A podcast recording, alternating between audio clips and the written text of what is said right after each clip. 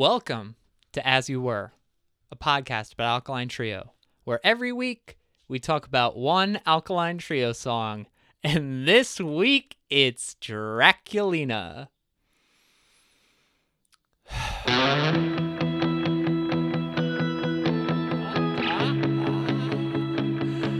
Oh, Finally happened. boy, oh boy. As You Were, a podcast about Alkaline Trio, and one that has been many, many weeks in the making. My name is Tim Crisp, and I am with my friend David Anthony, Hello. who has a lot of things to get off his chest. Boy, do I. Um basically for the duration of this podcast, I've been alluding to this song subtly and not so subtly because you'd never heard it, Never. which is the original premise of this podcast, which I think is doesn't come Both up that fans. often. both longtime fans of the Alkaline Trio. For me, I dropped off. Agony and Irony was the record that I heard, and I said, you know, I think it's time that we both lead different lives. And in saying that, it was not a, oh, I hate this band now. Sure, sure. It was, I don't think that this band is for me anymore. Yeah, and that's a natural thing to happen when you're a fan of a band, right? Like, and yeah, and like an ex partner, do a little bit of how are they doing these days? New record coming out? Let me skim the track listing. Sure. Draculina. Have fun, boys. Yeah. Um Fuck. I don't know where to begin with this to be honest with you. I do know where to begin. I'd like to begin by thanking our Patreon pledgers. Yes. over at patreon.com slash as you were our pledgers love us so much Mhm. and we love them in return Very we much. love them so much that we give them the opportunity to select every few weeks what song we talk about Mhm. on this show as you were a podcast about alkaline trio and in this beautiful moment of mutual appreciation for each other our pledgers on patreon said we want to hear david be upset Yes. This is true. It's funny because I think in the early weeks of this show, you played the heel a little bit. mm-hmm And oh armageddon that song sucks yes. And it's very rare that I am the one who's just going off, right? But there have been examples. uh-huh This will be the biggest example of that because it's like you were able to talk about the pieces yeah. But now here we are. This is the one that represents it all for you, is it not? It really is. Um, I think, and I said this to you in pre-pro. Part of the thing that makes talking about this song kind of difficult is that it's sandwiched. It, it just leads into more just awfulness. Which I can come and and and and uh, chime in on that. Like Draculina into eating me alive into piss and vinegar. we've talked about those two songs, and in in the cold light of day, uh, I think I've been too generous to those songs because what I'll say is this: Agony and Irony came out. I was trying to hold on, and I think in the moment I liked that record a little more than most. I didn't love it, but in the intervening what 11 12 years however long it's been um that record's not aged particularly well. I still think there are really good songs on it but it just sounds so like late 2000s alt rock and it just i don't know it's one of those records that i think in another 10 years is going to be like when you look back on the 80s and be like oh all the drums sound like shit and just like it Mhm. just sounds too of its time and there's good stuff but it's not really congealing this addiction getting announced, I've talked about like, oh, it's the return return to form record, blah blah blah blah blah, and it's not really that. And I kind of always hate that because it's just a marketing ploy. Yeah. You know. Um. We got nothing else to say. Yeah, and but I will say, you know, this addiction being the lead single for song on the record, not too bad. Um, I don't love it, but it's it's nothing offensive to me. This record really um, has some very deep valleys, and this is maybe the worst run of songs this band ever wrote. I think it's it's without question. Like I have been generous to Eating Me Alive, where I'm like, all right, at least this bridge is something a different idea.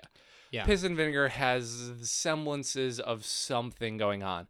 But the problem with nearly all of Matt's songs on this record is one, that he essentially just writes two parts and Mhm. then tries to make them feel slightly different by how Derek's playing them or how his vocal melody changes, which is incredibly lazy to me. It's the definition of autopilot. Um, but also, it's maybe the record where he's just not saying fucking anything Yeah. at fucking all.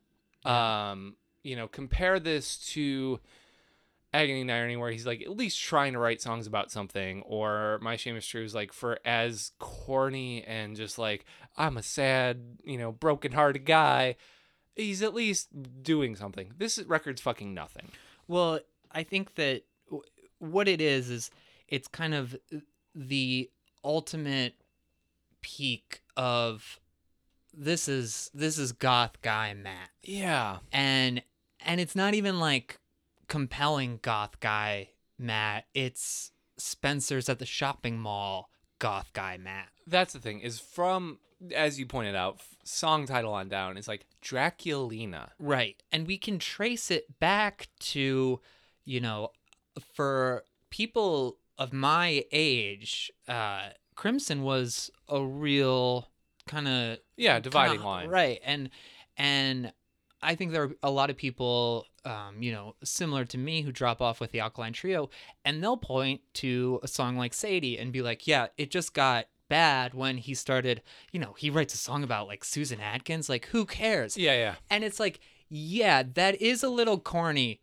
but at the same time, I think he does do some valid explorations in there. And I think that there's enough good Yes. musical thought and ingenuity that goes into that song that gives it something that is it's a little bit more than just that reductive like oh it's just a song about a member of the Manson family that's fucking dumb I agree. here we are with the complete void of all of those redeeming qualities from a few years ago into this which I don't know what the fuck this is. Yeah, I mean, like, if they were to make a movie about Matt Skiba, on the Blu-ray deleted scenes, there would be the scene where he's lying in bed and he's drawing a picture, and you see him just kind of looking at it, and then you see him add a little something and smile, and he just drew Dracula but put boobs on it. like, that's the totality of the inspiration for this song. Like, that is fucking it. Um. Yeah, I'm I'm gonna upset a lot of people with some of the things I'm gonna say. Let me just About stop this. for a second and, and and just go off of that point that I love so much. But who do you think is the best, um, in in the best version of of Dracula? Who do you think looks best with boobs? Is it Bela Lugosi? Is it Nosferatu? Mm. Is it Gary Oldman's Dracula? I'm gonna go Nosferatu because I like that juxtaposition Mhm. quite a bit. Uh, Or like in Little Nicky when that kind Yeah. of Nosferatu looking guy gets boobs on his, his head. head. Yeah, maybe that's maybe he watched Little Nicky and then here we fucking are, which is an apt. That would make a lot of sense, right? Holy shit, does it ever? Wow. Oh my god. Um, this song could honestly be the soundtrack to the moment where you're supposed to feel something emotional in a piece of shit movie like Little Nicky. Yeah, totally. Totally that. And it's just I just really I would love to hear him talk about this song cuz it's like, dude, like what were you going for? Please tell me. Because you're not writing a hook. You're just saying the name of the song over and over and over again. You use the Oh. you use the bridge and outro as the same thing because you didn't write more than two and a half parts for any of the songs on this record. Lyrically, this sounds like you walked into a hot topic and are just hitting on the cashier, like my little Draculina. Like, come on, man, do better. do fucking better. Haven't we earned it at this point? Also, there are B sides from this record I like that are dance songs, and you instead decided to go Draculina into Eating Me Alive into Piss and Vinegar. What are we doing? Like, what are we doing here? This is like, this is not what you did when you lived in Chicago 10 years ago. You know, this is not the type of thing you were writing. You know, you also like wrote songs that were weirder and made more interesting artistic choices and this goes back to something we talked about in the last episode of like learning how to write a good song and i think you really see matt like oh well you just need to do a verse and a chorus and a verse and a chorus and a bridge and then you're out. And he just doesn't make any effort to deviate from that for the entirety of this record. Every song is just like pro tools cut and paste performances throughout Yeah. you know, it's on a grid, it's boring, it's safe. And though Agony and Irony wasn't good, I wouldn't say it was safe. There were at least decisions that were being made for the sake of some sort of artistic thing, and I cannot say that about this. This at is all. yeah, and it's really you know going back to Sadie, which in the track listing of of Crimson, it's one of the few songs that's on that record that is extremely well placed, being in that seven slot, kind Yeah. of the the song that sort of picks things up a little bit as far as like the you know emotional uh explosion at the end of it And I think if you if the complaint with that song is the subject matter, right? I think if you remove the vocals and look at just the way that song builds to that end, there isn't an artistic bent to it. There is intention, there is thought, and there is effort. this is this is that without the effort. This Yes. is this is meant to just seriously go into that exact same place and achieve the exact same thing, but it doesn't try at all. No. I mean, this is the definition of like we just need to make a fucking record. Yeah. and w- I need to make like Skiba was getting divorced around this period of time. That's no secret. That demos record that he put out on Asian Man, Matt Skiba demos, was literally a cash grab. Mhm. That has been owned up to. Dude needed fucking money. Full stop. And you listen to that and then listen to this addiction, and it's just dog shit almost top to bottom. You know, there's a song that opens the demos record that they were playing post Agony and Irony. Um, the working title of which was Fruit Please. Uh, and it was a great intro song. They were it's, it was like a minute and a half long and it was kind of like, "Oh, if they're going in this route, this feels like a nice extension of Crimson. It feels like they're trying to do something a little different. I remember seeing them play that as an opener to some shows, seeing that video circulate and being like, okay, cool. It only ever got released on the demos thing with this shitty drum machine and it loses all of its oomph. Mhm. And there's a lot from this addiction and that demos record where you listen to it and you're like, oh, there's good ideas that he's just not following because it's just easier to, well, that's what this song is. It has one good idea, that's good enough. And just is like, you know, putting out songs called Angel of Death and Draculina and all this fucking bullshit that like what during this time was intensely difficult for me being an Alkaline Trio fan who had an Alkaline Trio tattoo and was like, I have to defend this? Right. You know, this isn't just a band I like making a bad record. This is a band that meant fucking everything to me, spitting in my face, not trying, just trying to get my money, and that's fucking insulting. So when when this comes out, when you hear this song for the first time, bring me there. Cuz there my reaction is obviously I don't even know if you and I had discussed like what song it is that you've been referring to, We've not. you didn't need to tell me. Yeah. It you was certainly Draculina. Yeah. And it's it takes about 10 seconds for me to just be like, "Oh, come the come the fuck on." Title notwithstanding, whatever happened to Wonderland and where'd Alice go? Get Yes. me the fuck away from this shit. Yes. I mean, listen. Not only not only is he writing a song called Draculina. That's one thing. None of these lyrics have fucking anything to do with that. Why are we doing this? Like, did you just Dude, my god, I'm an adult and you're writing me an Alice in like you're fucking older than me and you're writing this shit. So, and you, and so when you hear it for the first time, I am thinking that's a lily fart. Just I think it is. Um, Um, hers are worse than Chloe's. pretty brutal in here. Um, uh, It's which is the, a small studio space that we've moved into, which is appropriate really for the suffering we're going through. Um, when you hear it, are you?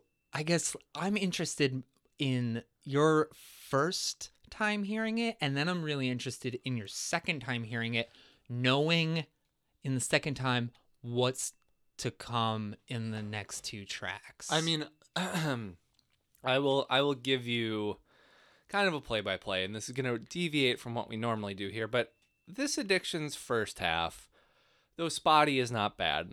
Title track's pretty fine. Dead on the floor is pretty fine. Um, you know, there's a lot of stuff where I'm like, I'm not having, I'm not loving a lot, but I'm not having aggressively negative reactions. Right. There's a pretty decent dance song, and then and then we move into the back half. And I think the back half of this record is largely trash. There's one song I really like, um, but by and large, this is Matt just churning them the fuck out. Mhm. Uh, getting to this, like, from seeing the track list, I was like, "Hmm, well, that's probably going to be a song I do not like at all. And it hits, and I'm like, okay, this is the worst song on the record. And then Eating Me Alive starts, and I'm like, you've got to be fucking kidding me. and then Piss and Vinegar starts, and I'm like, what am I sitting through? it's a popcorn fart.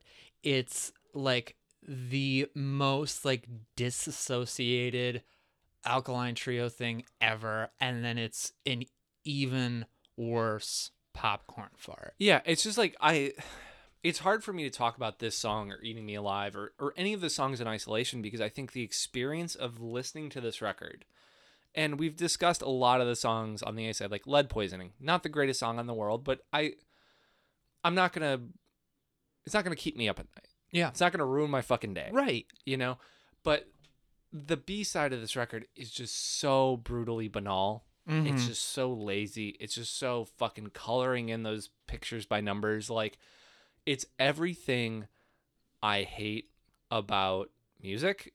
Um, it's everything I hate about like, honestly, about fandom. I'm gonna go to a place here that's gonna make me know friends on this podcast because this band has a very deep, You've- loving fandom. You've earned it. I think that, and I'm saying that, and I'm saying that with a relation to the people who listen to this and who know that uh, this is this is someone who is only upset because you care. Yeah, yeah. And it's like, here's the thing is like, I love nothing more than getting to follow a band for a long time and be rewarded. And obviously, it goes without saying that there's always going to be some dips. That just is. Like, I don't care who the band is or who the artist is. If you're around for long enough, there's going to come a time where maybe it doesn't work for me. But if I can look at it and respect the artistic ambition or be like, you're going to a place that's maybe not for me, but go with God. I Mhm. support it. Like, you're never going to take away the love I had for what this was. This is not that. Like, I- there's all. It's just h- impossible for me to relate to someone who looks at a song like this or looks at the back half of this record and be like, oh, I really like it. It's just, mm-hmm. and I, I never want to be that guy who's like, you're wrong or shit on your taste or whatever, but like, quite genuinely, I don't know how you can listen to this and hold it in high esteem when there is so much other music of a million different styles that kind of highlights just how lazy this is. Right. And especially to, you know, this came out what, 2010? That's the middle of me, you know, being in college and seeing kind of that whole like emo revival thing of like bands putting out great, inspired, interesting records. Um, and then this, Yeah. Or, like, having it's it's, it, it's insane that you you know you look at you look at Philly in Yes. 2010 and those records coming out of the Lehigh Valley, Algernon Snowing, all of that shit, Mhm. which is just like so. We recorded this for six hundred dollars with our friends, and we're putting every ounce of feeling into this music. And that's the thing is I think I was living through a period of time where there was a lot of music locally and coming through in, in all genres where I was like, I am seeing that energy that I saw in God Damn It or those early records, but in, in a different way. I'm seeing that kind of vitality and that excitement about just wanting to fucking do it and seeing 200 kids cram into a basement to see Algernon play or whatever the fuck and having to walk into that basement with an alkaline trio tattoo on my arm or go to a hardcore show with an alkaline trio tattoo on my arm it's like i look like a fucking loser. Yeah, like I'm sorry. Like that's just how it felt. It felt really embarrassing to be like because even up through agony and irony like i would defend them. But this was indefensible. This was being like everything you meant to me everything that like I gave a fuck about everything you represented was it all just a facade? That's what this song represents. Is not just like oh it's a bad song but it felt like a real betrayal to me. It's a it's the most difficult thing to wrestle with when you when you see someone doing something that brings you to that place where you legitimately have to go back and wonder to yourself was this ever real Yeah. And it's like, I'm not owed anything. Fans are never owed anything by a band, right? But I do think at the same time, bands aren't owed my fandom. You aren't owed my money. You aren't owed my allegiance. mm. You know, I gave it to you because you gave me so much. well i And al- I can revoke that if I so choose. I mean, it's hard not to take it personally too when this is a record that is presented to you as a return to form. This is this is supposed to be the thing that like is is meant for the people who have been following it since it was in Chicago with Matt Yep. Allison. Yep. And this is the most directly, you know, this music is made so directly to not that person. Yes. Like, I would say, in defense of someone who likes this song, I could see hearing it when I was in my teen teenage years and having a connection to it Sure.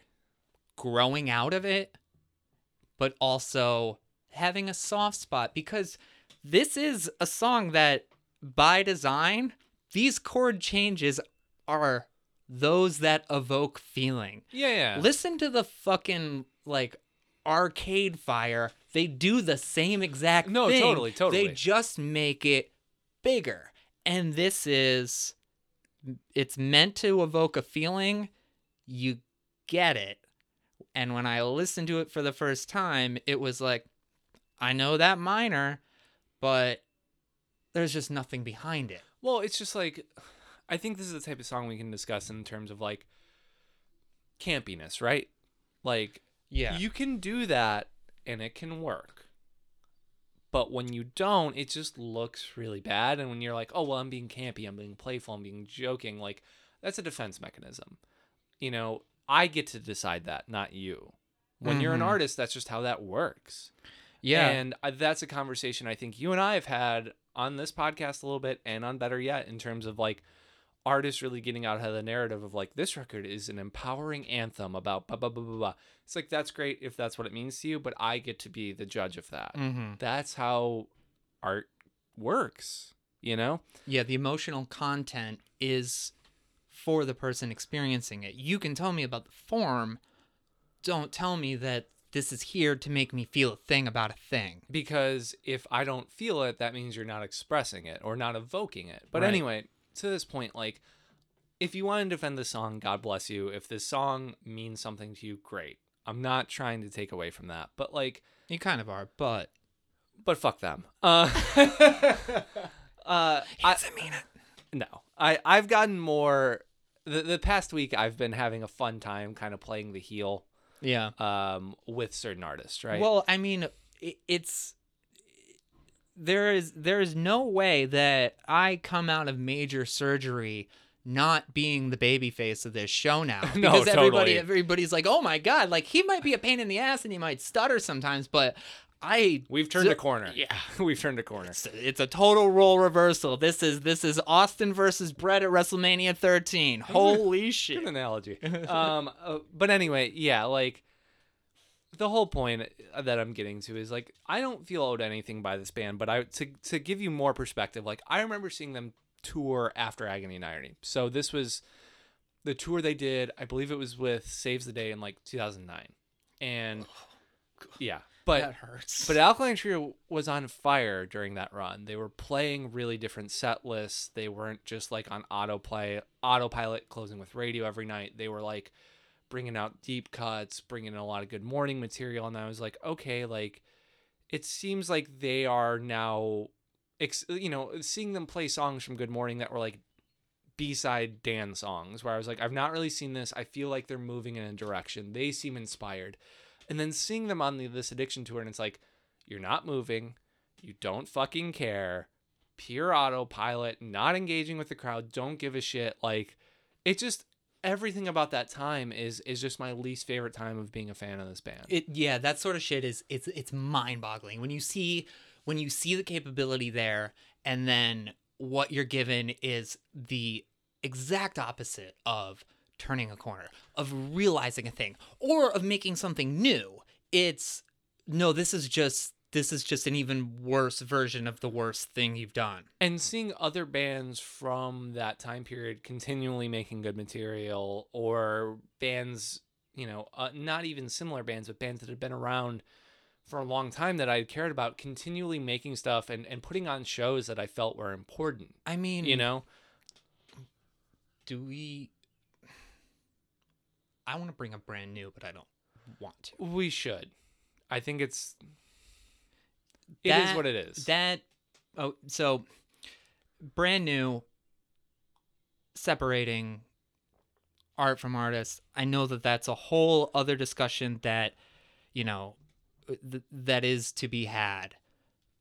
But you look at what that band did at a time when they they come out and they absolutely catch that wave of you know the bands that come after the vagrant bands the yeah. victory records bands they make a couple you know pop punk records that just they hit all of the right feel Yep. spots for that time period and then they don't immediately make a record that follows up with what they were doing And they I- wait a little bit of time and then they make something so dense like devil and god and, I'm gonna come out and say it. Like, d- despite anyone's feelings of that band, like that was a perfect record.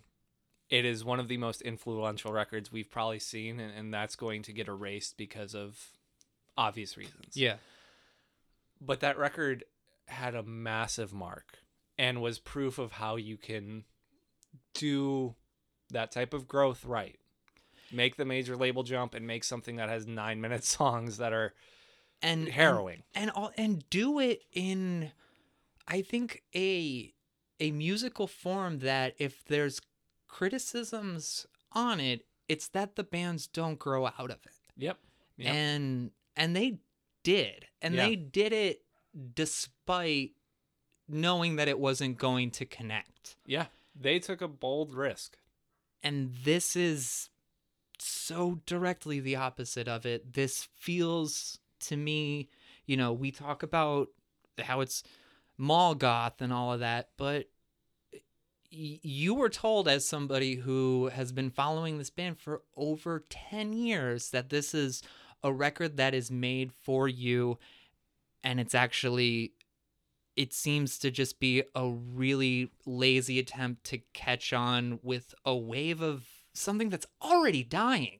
Yeah, and I mean, if we want to really explore the moment that this was being, this was coming out, like they were about to get usurped by bands like the Menzingers. There were bands coming up behind them that I think they were wholly unaware of that were doing something slightly different with this pop punk thing and resonating for different reasons. And and however you Mhm. feel about bands like that, whatever, th- this just felt like, all right, you could really, you know, they're coming for the king. You know, you cannot falter right now. You cannot leave yourself open to become this sad nostalgia act. And that's what I felt I was seeing. So to talk about a band I talk about a lot, whose body of work I really celebrate is Converge. Like they put out Jane Doe in 2001. It's a massive influence, but the three records after are all different, all incredible. And Axe to Fall, which came out in 2009, I rank is one of their best. Yeah. And they take some really fucking bold risks on it, writing these six, seven minute long songs that are like piano ballads and weird shit. And it's like, that's amazing to me. That's what I want to see you do, where it's like maybe you never play those songs live, but you've still got a perspective and you're still trying, and you've been a band longer than the Alkaline Trio. Mm-hmm. Like, that's what I want to see. I, you know, I wanted to see a brand new type move. I wanted to see these bands, you know, even if we're talking about the Lawrence Arms in that era, you know, post El Calcutta, they put out that Butt, Sweat, and Tears EP, which, despite the title, has a lot of material that's doing different stuff. Those songs are good. They're so good. You know, Chris Chris's Sundowner Sundowner records from that era, I think, are pretty underrated. I think he's doing some really great songwriting at that time, and it's just like to get this when all your peers, all these bands from all these different scenes that maybe you've influenced or maybe you've touched on or maybe you're on the same label on, are just fucking putting you to shame. With all these new bands and all these different worlds are coming out, like it just felt like, all right, you just are doing this because you need a paycheck and you have to make the record and you want the epitaph deal. So You're Here we fucking are. very, very removed from reality here. And you look at not only the Lawrence Arms making the records that they were doing and also, you know, bringing in that fucking Falcon record, yep, yep. but the Menzingers were a Red Scare band. The Menzingers Yes. I heard of from Brendan Kelly's blog. They were paying attention to such an extent that the Menzingers come up and they're hot, and the Lawrence Arms are waving that flag. Yeah. Partially because I think that they knew that Oh Calcutta was such a huge influence on that scene, but they really did a wonderful job of cultivating it and bringing these new bands into a spotlight, letting those bands take off with it, and also still making progressive music and doing new and different things. I think Brendan's like, you know, first Falcon stuff is just such an excellent exploration So of what he was doing on Old Calcutta. It was fun Yep. and Chris doing those Sundowner records and then doing a fucking tour where it's all, of, it. them. Yeah, that was so sick. Uh, I, and and that's what has always blown my mind is that you have two people like Matt and Dan, and there's never just been a full like. Why not do Speakerboxxx in the Love Below, yeah, yeah, yeah. Alkaline Trio style? Why not go the direction of those solo releases? yes. You just got this instead. Yep. I wish to dwell, I long to be. Dog, that's not good. No. No. Um Yeah, I feel like I've made no friends doing this episode here. Uh Yeah. I I do not like this song. I do not like this record. If you like it, I am sorry. I apologize for shitting out a thing you love. I never want to be that guy, but good lord, this is this was a very difficult time for me as a person. What do you rate it? Zero. I'll give it a one. Well, I'm glad that you were able to release Yeah. so much tension. It was nice to work through this. I feel much lighter today. I feel like I made a difference because I was here for you. yeah. Don't you ever forget it. I won't. and we are really only here because we like it. that too. Um, honestly, this is uh, this is a fun thing that we get to do, whether we are upset or having the time of our lives in terms of what we're talking about. It's the talking that we enjoy, and we really enjoy having people out here who are participating in the conversation, good and bad. We are all in this together, and we're really happy that you're coming back to enjoy it. We encourage you to tell a friend about it, and I think that this is a perfect opportunity to invite you to go on over to patreon.com slash as you were. And it's a great opportunity, not because it's at the end of the episode where I plug our Patreon, but also if you want to make David more upset, You have the chance. Yeah, opportunities you have to. power. You can vote, and your voice matters. And we encourage you to go over there and check out the different tiers of pledging that we have over on Patreon, patreon.com slash as you were, just a monthly pledge to keep the lights on in here. We have an energy efficient light bulb in this new place. I'm telling you, I'm moving on up in the world. I'm happy about it. It has been uh, a great joy to do this and to do this every week and to watch it grow and have so many of you checking in. Hit us up on Twitter at As You Were Pod. We welcome all takes, good and bad. Email is as you were podcast at gmail.com.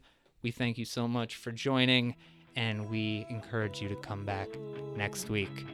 Thanks, bros.